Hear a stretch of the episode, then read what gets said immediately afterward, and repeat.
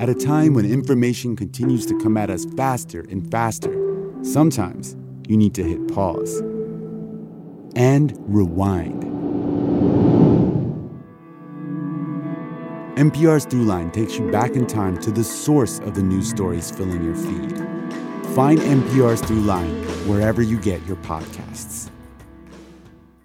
The field of mental health counseling is growing rapidly, and Richmont Graduate University can equip you with everything you need as a licensed professional counselor while integrating your faith into your clinical practice. Programs are offered in Atlanta, Chattanooga, and online. Apply today at richmont.edu. That's R I C H M O N T dot edu. It's time for political breakfast. Thank you so much for listening and being here today. I'm Lisa Rayam, political strategist Theron Johnson, and Brian Robinson are also here. It's September and it's uh, almost fall, y'all. What do you think about that? How, how are you today? Doing great. And it's also football season. So go dogs. It's football season. I know that all too well. Yes, it is. And it's also getting closer to the time where uh, legislators are tasked with redrawing district lines in a special session. And here to talk with us about that today is our guest, Dr. Charles Bullock. He holds the Richard B. Russell Chair in Political Science at UGA and, and other great honors. We are so happy to have you here and pleased to have you with us today. Well, I've been a long-time fan and follower, so I'm, I'm honored to be on your program. feel at home. You feel at home. Well, you sit back at the breakfast table, and uh, we're going to chat a little bit about redistricting. As you know, Georgia legislators approved redistricting guidelines uh, a few days ago that are nearly identical to those passed 10 years ago. Democrats are already crying foul, even before the special session has taken place. I was able to spend some time with Representatives uh, Roger Bruce and Billy Mitchell, and they are just resigned to the fact that this is going to end up in court. With Republicans in charge of the process and, and what you've known and, and, and what you see so far, is it your opinion that that will truly be the end result here? That's that's just the way the game is played now. Uh, there is the legislative session, and uh, invariably uh, in a situation like we have in Georgia, which is sometimes referred to as a trifecta. And by that means one party, in this case Republicans, control all the levers. They control the House, control the Senate, and the governorship. And under that kind of situation, the minority party is largely consigned to the role of being observers.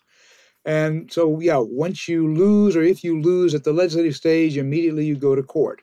And um, know, Georgia has long experience of having litigated redistricting plans in the past, and it would be amazing if we didn't see that happen again in 2021, 2022. Census found that the white population in Georgia dropped 2%. Do you think Republicans might make a conscious effort to, to turn this into an opportunity to, to increase, recruit non white voters? I don't know whether they will do that. Uh, this is something which, um, you know, has, has been on the table for them for years, uh, needing to, to, broaden their base. Uh, and so far, they've not taken any steps in that direction. Now, the problem for them right now is that they don't have uh, strong support among any of the minority groups. Indeed, the only ethnic group in Georgia that votes consistently Republican is whites. So, whether they would think about, well, this might be the time to try to go out and appeal for, say, Hispanic voters, uh, and try to draw an Hispanic district somewhere and take credit for that. I guess it's possible, but they really haven't laid the predicate for that.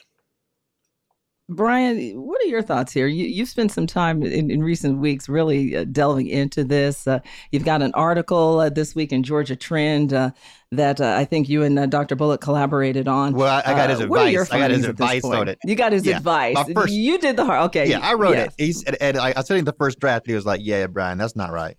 And so I had to go and, and rewrite, rewrite the whole damn thing. Yeah, right. But but he saved me from embarrassment.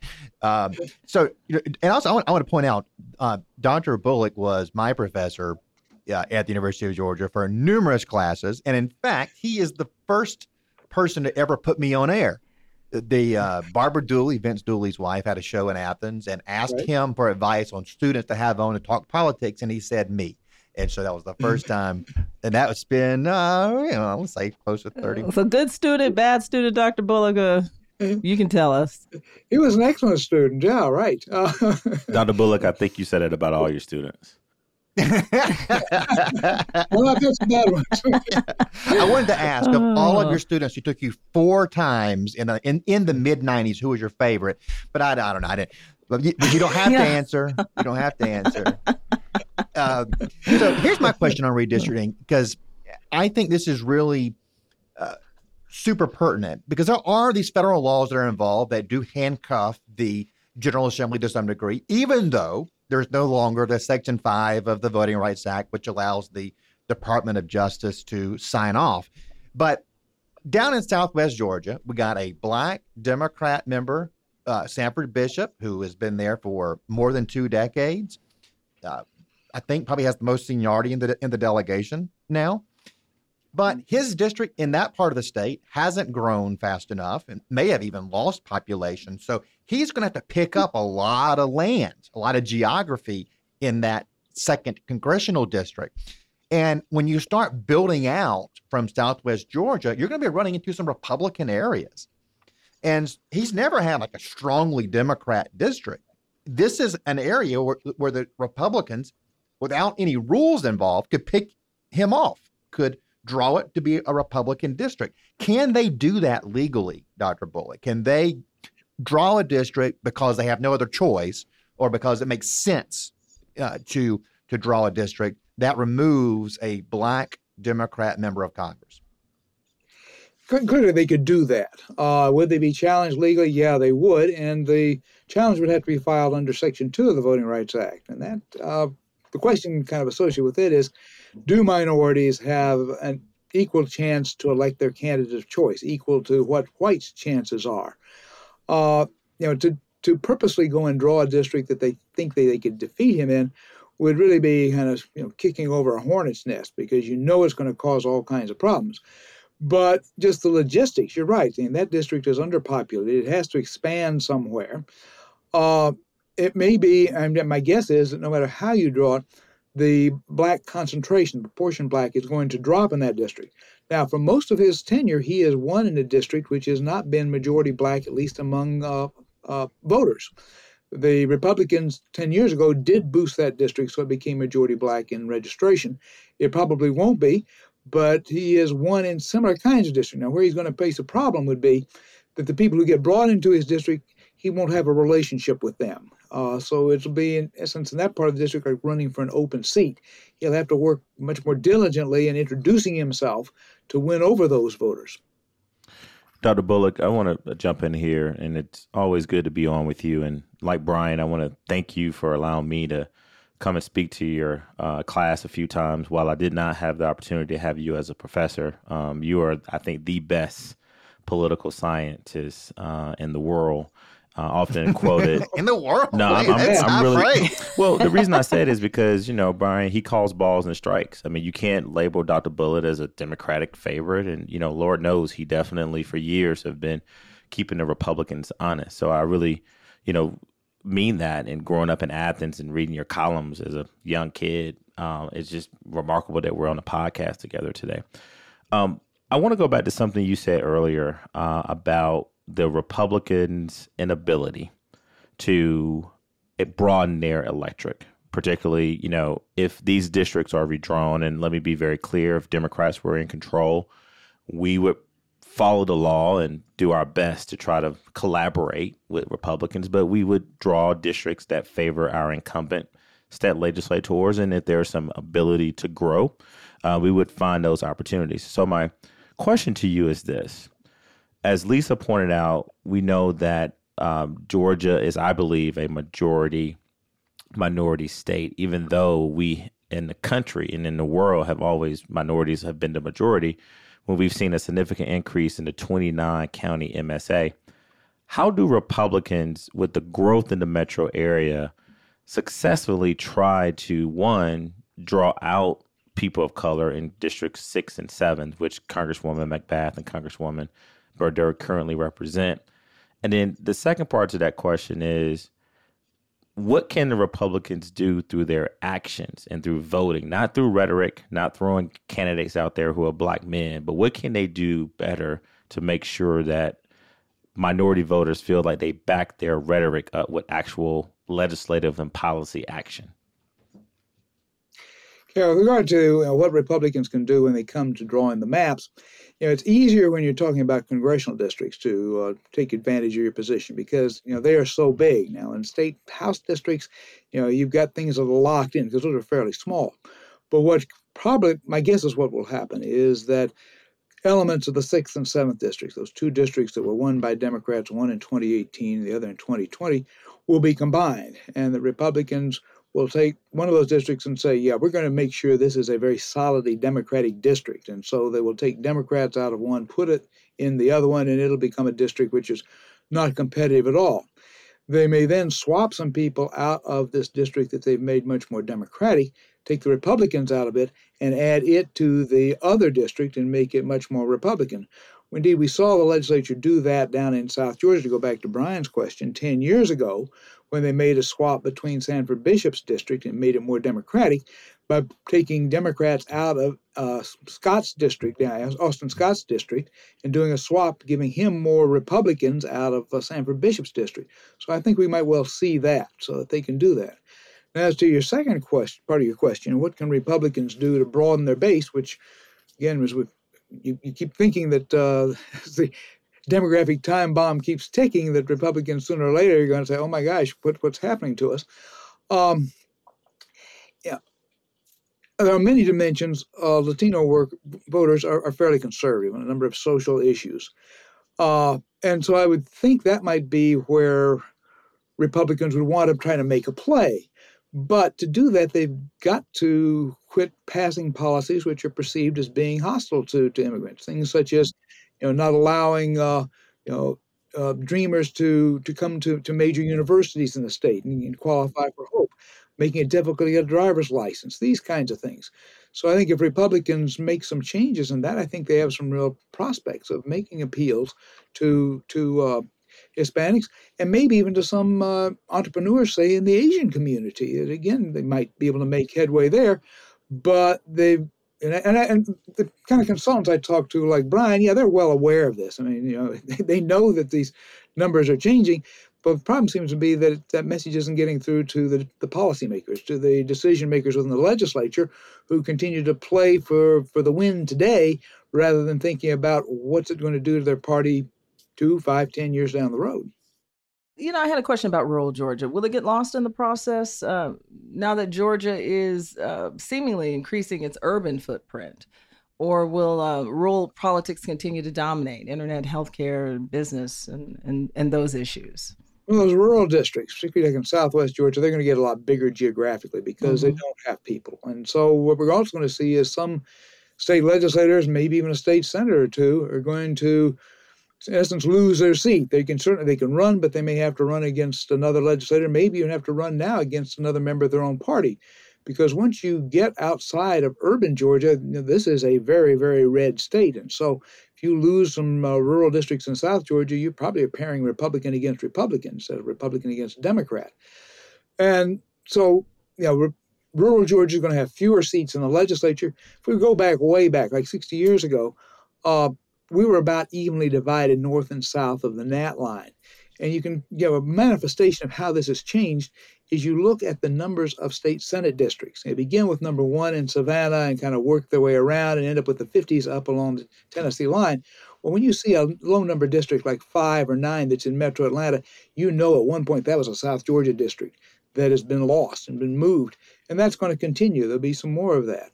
So South Georgia becomes less and less powerful because it simply doesn't have, have the votes in a, an election for governor or senator and doesn't have the legislators to uh, promote its concerns in the General Assembly. That's right. You know, and down in southeast Georgia, south central Georgia, Tyler Harper's district, uh, State Senator Tyler Harper, he is running for ag commissioner this year, and it's a huge district geographically. But with there being no incumbent, I think that that district is going to get collapsed and will, will be an obvious choice to get rid of since there's going to be a lot of those having to grow down there in South Georgia. Let me ask you, since you're very experienced in drawing maps as well and, and understanding how you uh, shift shapes to get the right numbers, when you're looking at six and seven, so of course, seven for our listeners is part of Gwinnett and then a part of South Forsyth had been a Republican district. Bourdeaux picked it up as for Democrats last time sixth district, which is North DeKalb, North Fulton, East Cobb, represented by Democrat Lucy McBath. You got to know Republicans are going to try to pick off one of those. They're going to try to draw it in a way to bring a Republican member to one of those two. I think smart Republicans know there's no pathway to doing both. I mean, there was some chatter about that. I think it's insane. There's too many Democrats you got to put somewhere. Which one of those districts is going to be easier to turn into a Republican district, and how would you do it? You know, what you do uh, would be to run one of them further, further north. And once you start going north, now you're picking up uh, Republicans. You know, whether you go further into Forsyth, as uh, District 7 does, or you could even go into Hall County. Now, you know, 10 years ago, Hall was sacrosanct because Governor Deal wanted to have a Gainesville based district. Well, he's not there now. So you could easily. I seem to recall uh, that. I seem to, right, I may have been a part of those conversations. Probably were. but you could push the up into Hall, which is, you know, a, a very, very red uh, district. And also another thing which gives you some latitude, you mentioned with regard to the state senate, with regard to the congressional districts, Jody Hice is not running for reelection. So you can move into North Georgia uh, with one of those districts, force uh, the, the ninth district uh, to go further south, which pushed it down, say, further into Clarke County, where it partially, partially comes already as it looks for people. But yeah, once you get out beyond that kind of penumbra around Atlanta, which is becoming increasingly Democratic, you hit solid Republican areas. Now, the trick for Republican map makers is try to figure out not just what that looks like today, but they're going to try to draw districts that'll work for them through the next 10 years. So they're going to be trying to figure how much further is, is Georgia going to be bluing, or Democrats moving further out from the city. You know, for example, Forsyth County, yeah, it is it is changing. Uh, you know, it gave uh, a smaller margin to Donald Trump in 2020 than in 2016. And yeah, we think of it as being red, red, red. Yeah, it's pretty red, but it's changing, and so even that you've you've got to factor in. Absolutely, they could also go up into Cherokee too. So, well, you could. Yeah, Cherokee is another. Yeah, you so, could, so push anywhere, kind of pushing out beyond that that area right now. Yeah, yeah. So circling back to it, which one do you think is easier to make into a Republican district, six or seven? Um, given the, the makeup right now, maybe the sixth is because there is a much larger minority population in seven. That's right. And so you could just kind of shift, oh, say that North Cobb chunk over into into the seventh district, um, and then you'd force the sixth district to go go north, go into Cherokee County, which you could easily do by just crossing out of Fulton right into that. Dr. Bullock, 11 public hearings and, and, and the process seems to be back to square one voters at these hearings said they wanted transparency, and it doesn't seem that's going to happen to their satisfaction at this point. What in this process, if anything, raises a red flag with you? Yeah, I think what voters probably meant, I, I went to one of the, the hearing that was here in town and listened to some of the other ones, is I think maybe some of them had this notion that the whole legislature or whole chamber would gather together and start drawing maps. Well, that didn't always happen. I mean, instead, there'll be you know, some technically skilled folks who will draw maps, which will then be unveiled and presented uh, to the legislature. And indeed, uh, there'll be some, some members of the Republican Party who may be surprised at what's happening to their districts also, while the Democrats will be even more surprised. Um, so, what, what to look for? Well, one of the often giveaways to something which people would point to and say, well, that is a gerrymander is if they see a really strange district, you know, one which doesn't seem to follow any kind of existing political boundaries. One of the things which the legislature says it's going to try to do is to honor, to the extent that it can, county boundaries and city boundaries. Now, of course, the trade off against that is we have to zero out population differences entirely for congressional districts and pretty closely for state legislative districts. So that means you're going to have to, to break some of those. But if you see some really weird districts, and if you want to know what those are, go back and look at the plans that was done 20 years ago, and those are the weirdest ones you'll ever see. You start seeing things like that, and you figure, yeah, they're doing something here to to disadvantage or advantage someone. Dr. Bullock, uh, you mentioned 20 years ago um, and I know I don't look that old and sound that old, but that's really where I cut my teeth in the campaigning. I remember what you just explained. There was a multi-member district. You remember those 20 years ago, where yeah. Alisha Thomas at the time was a 22-year-old graduate from Spelman College, and ran in one of those multi-member districts and became the first African American and the youngest person from Cobb County to be elected to the state legislature. So I, I want to thank Roy Barnes and all his crew and and others who drew some good maps uh, to get good people elected. yeah, um, yeah. I guess talk about beauty being in the eye of the beholder. Yeah, and, you know, for our listeners, you know, again, I've been at this for over twenty years. Um, Dr. Bullock, really quickly, I want to follow up on Lisa's point. Don't you think the Republicans run the risk of mishandling this reapportionment redistricting process at a time when we know that they are the party of one of the most unpopular president in our history. Um, they had state senators and state representatives spreading a lie about the election being stolen. Joe Biden won this state three times. So if they mishandle this redistricting process at a time when they have lost disaffected, college educated, suburban white women, when they have a trust issue with African Americans and Latino voters and Asian voters, and also at a time where honestly the middle is how the Democrats really won, getting a lot of those moderate Democrats to come back to the party. And also, Dr. Bullock, you and I have talked about this, but getting some of these independent white men to vote for Democrats this mm-hmm. last time around. So, again, my question is don't they run a risk of losing those voters again in these midterms if they mishandle and give the appearance of a non-transparent process and a process of redistricting that is not as fa- that's that's not fair. Yeah, the the transparency. I'm not sure that hurts them, but what could hurt them would be to get greedy uh, and to you know, certainly if they tried to say expand their their numbers in the state house and state senate, then they're going to end up be drawing a number of very marginal districts, which could backfire against them. Uh, what I expect is going to happen, particularly in the state house, and my guess is that Democrats probably pick up some seats. That Republicans, again, thinking about what's going to happen over the next 10 years, may disappoint some of their current members and uh, simply tell them, look, you had a really close run in 2018 and 2020, and congratulations, you managed to hang on. But that district is changing. And so uh, we're going to kind of take our losses here at the front end. And uh, sure, you can run a district, but it's going to be now a Democratic district because we're going to give that up. And instead, uh, I would think that they might, again, I don't know what the number would be, but say, you know, try to defend, you know, 97, 98, something like that districts rather than 103 or something. But so I think that uh, Democrats probably make some gains, even though they don't get to draw the maps. And what we saw for, for decades when Democrats were drawing maps is that every time Democrats drew maps, Republicans actually picked up seats in the state Senate. And clearly that was not the, the goal of the Democrats in doing it. It was just the reality that you know, the population at that point was moving towards the Republican Party, just as now there's some movement back towards the Democratic Party. That's right. Brian, your last line in your article, I was perusing that Dr. Bullock advised you on, right? yeah. You say Republicans will celebrate and Democrats will scream at the end of this process, and then both will turn their attention to the most closely watched governors and U.S. Senate campaigns in the country, races where no one gets to redraw the lines, right? What was the major takeaway from from this study that you did? From me, Brian, I'm, I'm asking you. Yeah, what's what was the major takeaway? Well, you know, one thing that I consulted with Dr. Bullock on is, you know, explain to me how this is different than 2001 when the, you know, the Democrats were uh, had the majority. They had 105 House seats back then. The Republicans have 105 House seats today. And same situation. The other party, the minority party, is making huge gains, perhaps moving toward a majority.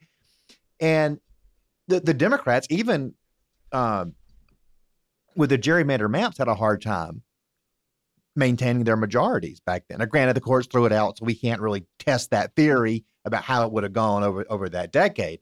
But uh, one thing that Dr. Bullock and I talked about was Republicans will have an easier time keeping their majority in the state house and state senate, and they can do it. And like, this is very important because those Barnes maps that Theron was just raving about, those some good maps. Theron said were were hideous maps, and they were they they didn't pass the optics test and you could look at them and go, this is gerrymandering. This is extreme. This is mm-hmm. a power grab. Republicans, I think, my theory is they can draw a map that maintains their majorities and passes the eye test. Uh, Dr. Bullock, tell us why Republicans are able to do that. You know, what Democrats have are at a disadvantage. This is sometimes referred to as a natural gerrymander, and that is Democrats are concentrated in urban areas. And so, again, particularly like you're drawing state house districts around 59, 60,000 people apiece. Uh, you're going to have some of those districts that are going to be just overwhelmingly Democratic. And a Democratic candidate's going to win, you know, 80%, maybe not even have a Republican opponent. Uh, so, term is often used as these are wasted votes. I mean, if you were ideally drawing your maps, you'd like to draw it so your party is winning 55, 57, 60% of it. anything much more than that those votes don't help you. And so, with the Democrats being so concentrated, yeah, there's a lot of districts they're going to win overwhelmingly, but it's not going to help them as they move out. Now, what again, if Democrats were doing what they would probably do would be to draw what are called bacon strip districts, and so these would be districts that would begin in some of those heavily, heavily Democratic areas and extend out into Republican areas. Uh, and in that way, they could you know, get more seats for their votes. But re- Republicans drawing the maps, they're going to do that for the Democrats, and so mm-hmm. they're going to kind of willingly say, "Yeah, we're going to give you, you know, dozens and dozens of seats here that you're going to win overwhelmingly, and we're never going to contest them." But we're then Republicans would say we're then going to win a whole lot of seats, you know, where we can get 55, 57, 60% of the vote. So Republicans are just you know, more efficiently distributed right now than are than are Democrats. All right. Well, the special session is still a few weeks away, uh, slated to take place the latter part of October, uh, early part of November. Uh, so, Dr. Bullock, maybe we'll have you back uh, to talk about it then. Stick with us, though. We'd love to hear your thoughts on uh, a couple of names Carolyn, uh, Representative Carolyn Bourdeaux, and Herschel Walker. We'll return in a moment. Have you heard you can listen to your favorite news podcasts ad free? Good news. With Amazon Music, you have access to the largest catalog of ad-free top podcasts included with your Prime membership. To start listening, download the Amazon Music app for free or go to amazon.com slash ad-free news podcasts. That's amazon.com slash ad-free news podcasts to catch up on the latest episodes without the ads. Welding instructor Alex DeClaire knows VR training platforms like Forge FX help students master their skills. There's a big learning curve with welding. Virtual reality simulates that exact muscle memory that they need. Learn more at meta.com slash metaverse impact. You're listening to Political Breakfast. I'm Lisa Rayam. Before we get back to the conversation, I quickly want to tell you about our new podcast, The Brief from WABE. Each episode is 10 minutes long and delivers the latest news stories that affect your life. That's The Brief from WABE. Subscribe for free wherever you get your podcast. Our special guest today is Dr. Charles Bullock.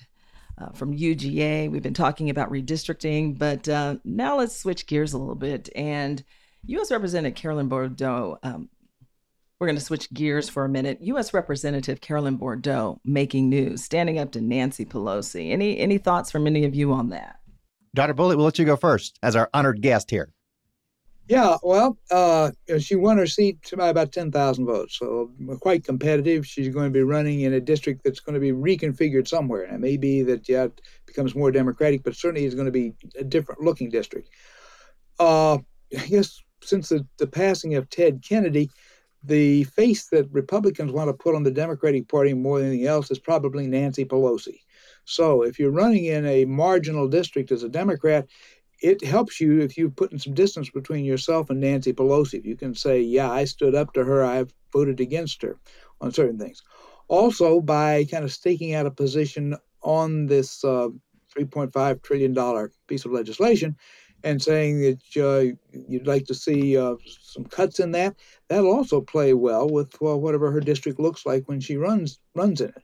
Uh, another thing is that the moderates, uh, the small group of Democrats, uh, they have some actual real leverage. Now there aren't a whole lot of them, but the Democratic margin in the House is so minuscule that you know you get a group and drive around in a VW minibus and you got enough people to control the House. You know, if you say you're going to vote against the Democrats on this, they got to listen to you and do what they're going to do to kind of reel you back in. Was that a smart move, though, to challenge uh, Nancy Pelosi? Yeah, I mean, because my thing, my question there for you, Dr. Bullock, is: Is it a smart move, to Lisa's point, if the district's going to become more Democratic and more liberal in 2022? Uh, yeah, I don't know that uh, that uh, Representative Bourdeaux right now is worrying about you know having to face down a, a Democratic challenge. I mean, clearly, I guess someone could run against her on the left if indeed it does become more so. But keep in mind also that these districts are not going to be in place a whole long time before the the election. So there's not going to be that much time then for a person to mount a campaign against her. So I think that, you know, right now, uh, I think. I, I think I, I, see, see why she's doing it, and uh, I wouldn't criticize her for that because again, she has no idea what that district's going to look like. Yeah, I think it's absolutely courageous to stand up and do this, and whether it's good politics or not, I don't understand the Democrats ins and outs well enough to say but it is courageous to do it. And she is a freshman member who's making national news, which is very rare for a House member to do. So I think it's, it's worth discussing there. Uh, I have seen that she is getting hit from the left at home. Uh, Nabila Islam, who ran against her in that primary in 2020, and who is a fill in for Tharon on this show whenever he's on one of his very fancy vacations in the islands, uh, tropical climates. It, she comes on, and I, she's come after uh, Carolyn Bourdeaux for you know this for abandoning the party for stabbing the party in the back or whatever whatever it is. So I wonder if Nabila, our friend on the here on the show, was sort of signaling that she may be interested in running for that seat. But I, as a fiscal conservative, greatly appreciate what Carolyn Bourdeaux is doing. And you're not going to hear me praising many members of the Democratic delegation too often, but she is standing up for sanity here. That we cannot afford what the Democrats are trying to do. So just from one Republican to her, thank you for what you're doing. I know that that does not help you politically for me to say that. Well, Tharon can talk to this because John Barrow, with whom Tharon worked, and I think I first met, uh, I think we first met when you were working on, on John's campaign that first time. And he, you know, stood up to Nancy Pelosi also on things like uh, even uh, Obamacare. Uh, and so, yeah, I see some similarities here. Bullock, that's why I called you the best because you have to remind Brian that we have that relationship dating back to 2004. You're right. And I agree with everything that Dr. Bullock said, but I have to laugh at my good friend Brian Robinson, who likes to conveniently point out Democrats when it's conveniently uh, able for him to make his point with Nabila, because I remember hearing some of the sparring sessions between you all. Um, I'm sure, I'm sure you know, as we call her, Billy would appreciate that that that shout out. But it, it goes back, Lisa, to exactly what Dr. Bullock just talked about. Congresswoman Carolyn Bourdeaux is trying to win in November. And I think she knows that no matter what, there's going to be some changes in her district. And let's not forget, this is the same Carolyn Bourdeaux, and correct me if I'm wrong, guys, who work for the state in the budget office, right? And so if anyone kind of knows how to be fiscally conservative, it's Carolyn Bourdeaux. You know, for a lot of times, we hear Republicans trying to label her as this socialist, this left wing, sort of radical Democrat.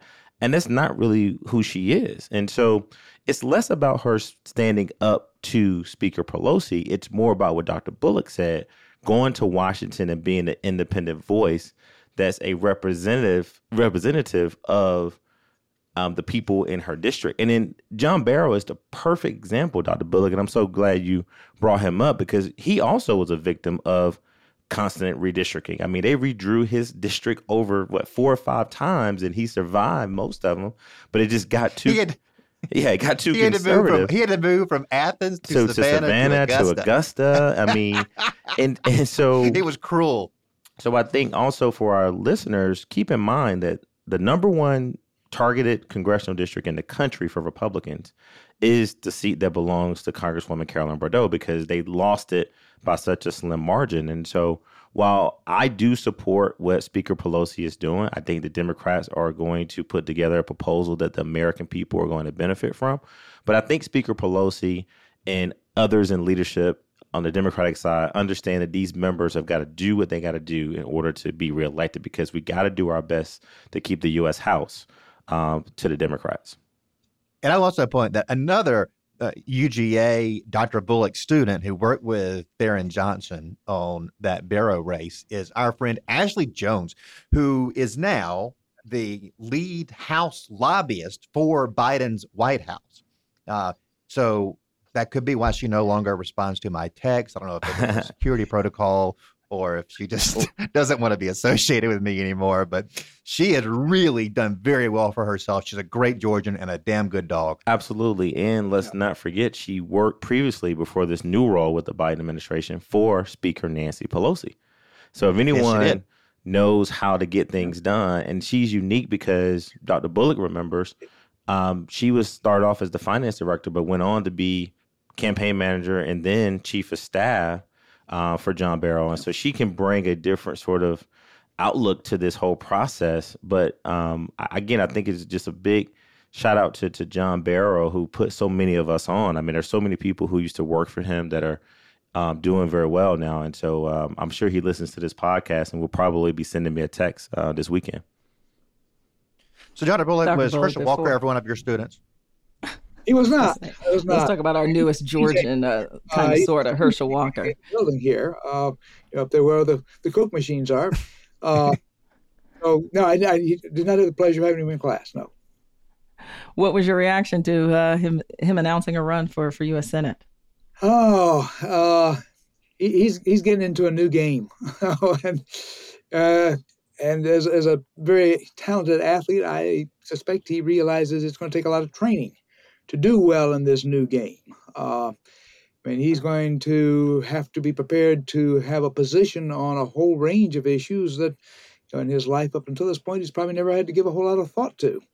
So um, it's it's going to be a challenge. Uh, and it was one of the other things I asked my class about this. So here I got you know 80 some odd uh, students who are you know right around 20 years of age. So you know they don't remember Herschel's glory days. They've probably seen you know clips of him running over that that uh, Tennessee uh, linebacker, but uh, you know they they really don't have any strong feelings one way or the other. And um, indeed, several of them. Again, this is I guess is a bad sample. These are political science majors, so not just average kind of UGA students. But they were saying is, you know, they say our generation is really interested in what kind of policy stands a person has, and so not so much you know kind of hero worshiping.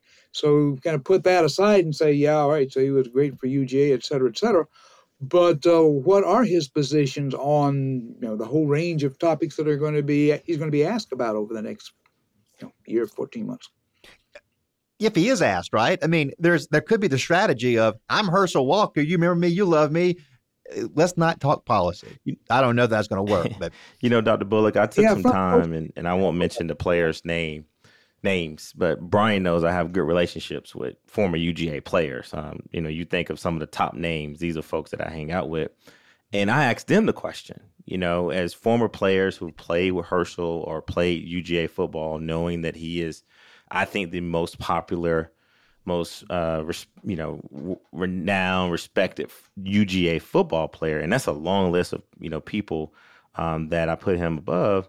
Even they kind of are concerned about the transition from going being this fabulous football player who went to the NFL, played for the AFL, who who's made a lot of money, and I think you know people may say is a um, business owner who's done well for himself.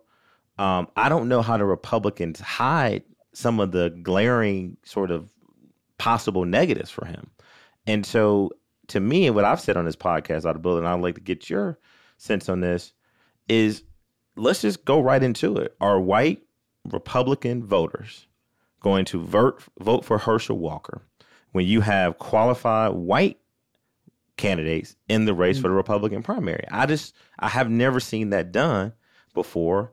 And if Herschel is able to do it, I think it would be the first time ever in our definitely in Georgia's history that that's happened, but probably in U.S. history.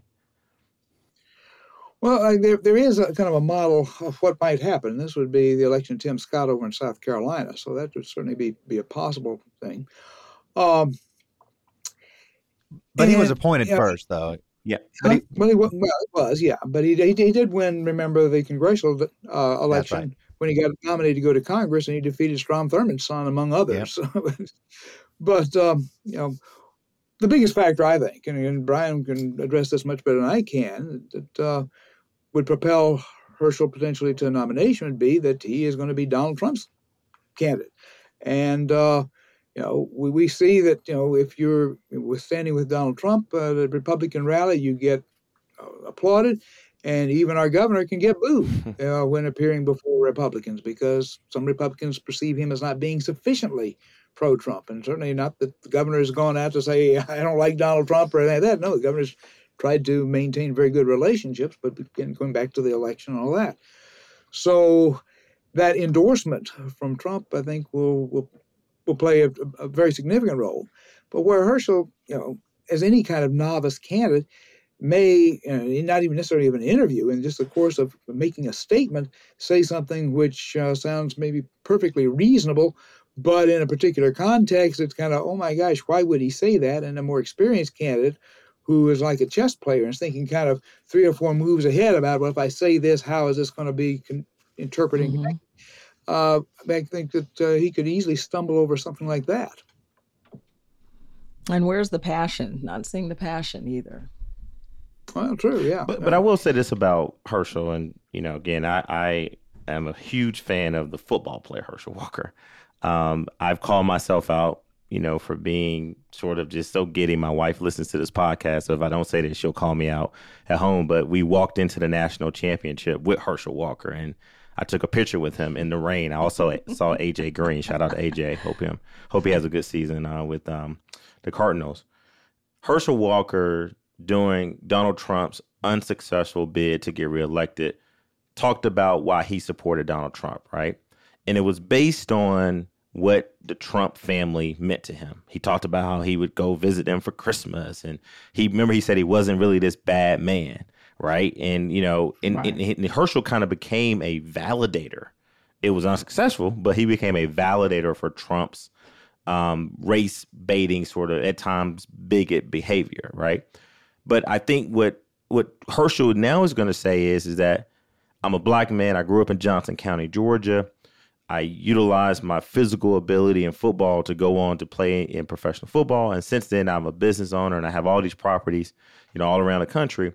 And so I think he's going to say, I am a Republican because of A, B, C, D, and E. And I think in one of those letters, Brian, it's going to be an economic message to black men who are Democrats to say, hey, you know, what has the party really done for you lately? And I'm just warning Democrats that we've got to be prepared ahead of time to make sure that know that that's coming. We've got to have an answer for it.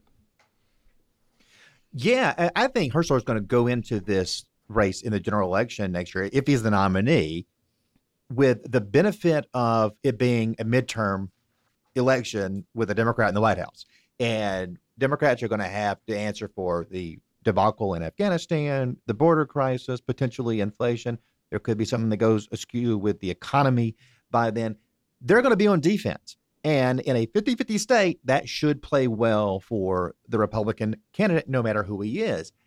But my question for Dr. Bullock is what I have seen in polling is that the elected official who's doing the best statewide right now is Raphael Warnock.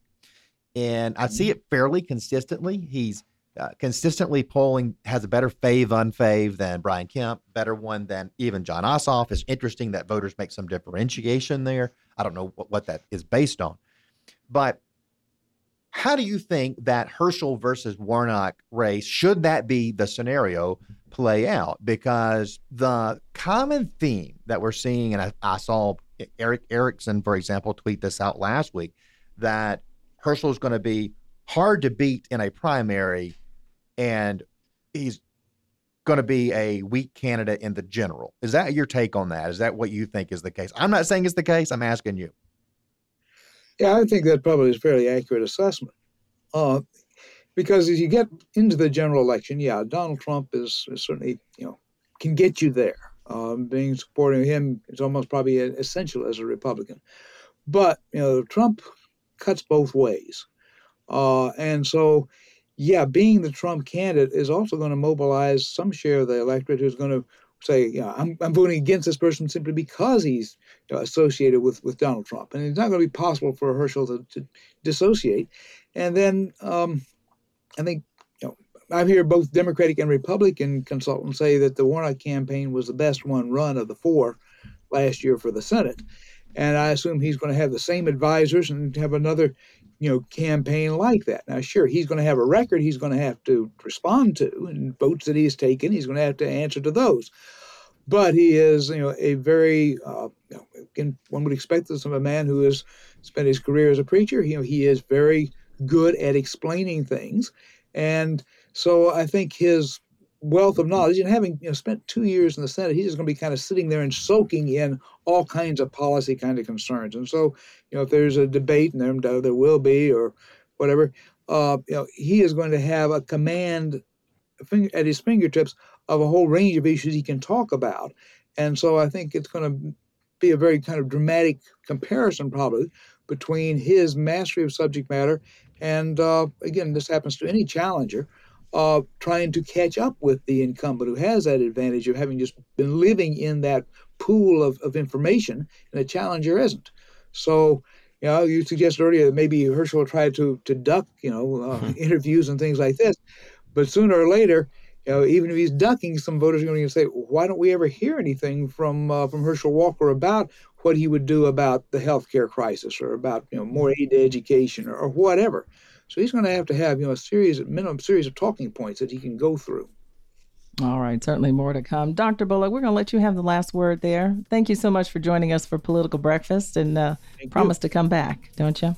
Thank you. I appreciate it. Thank so you, much. Dr. Bullock. All right, thanks for having. Thank you, Dr. Yes, Bullock. Dr. Bu- Dr. Bullock holds the Richard B. Russell Chair in Political Science. It was a pleasure having him as a guest today and having you. Thanks for listening, and we'll see you again next week. Thanks, and go dogs. Hey, y'all, I'm Mark Kendall. And I'm David Perdue. And we're the hosts of What's Good Atlanta, the new weekly comedy podcast from WABE. On What's Good Atlanta, we run down uplifting and unusual headlines from the universe known as Atlanta. And while we may not be journalists, we are comedians, and we'll be breaking down news and breaking down the stories that make you smile. We're just trying to see what's good, Atlanta. Episodes drop Fridays at WABE.org or wherever you get your podcasts. I get mine from a guy named Craig. Shout out to Craig. Mm-hmm. WABE. From WABE Studios, the podcast where they read stories is a new children's storytelling podcast featuring notable Atlantans and performers reading classic and contemporary children's books. Each episode contains a story meant to entertain, inspire, and inform young listeners, no screens required. The podcast where they read stories features adaptations from both chapter books and picture books. Join us at wabe.org slash stories podcast or wherever you listen to podcasts. WABE.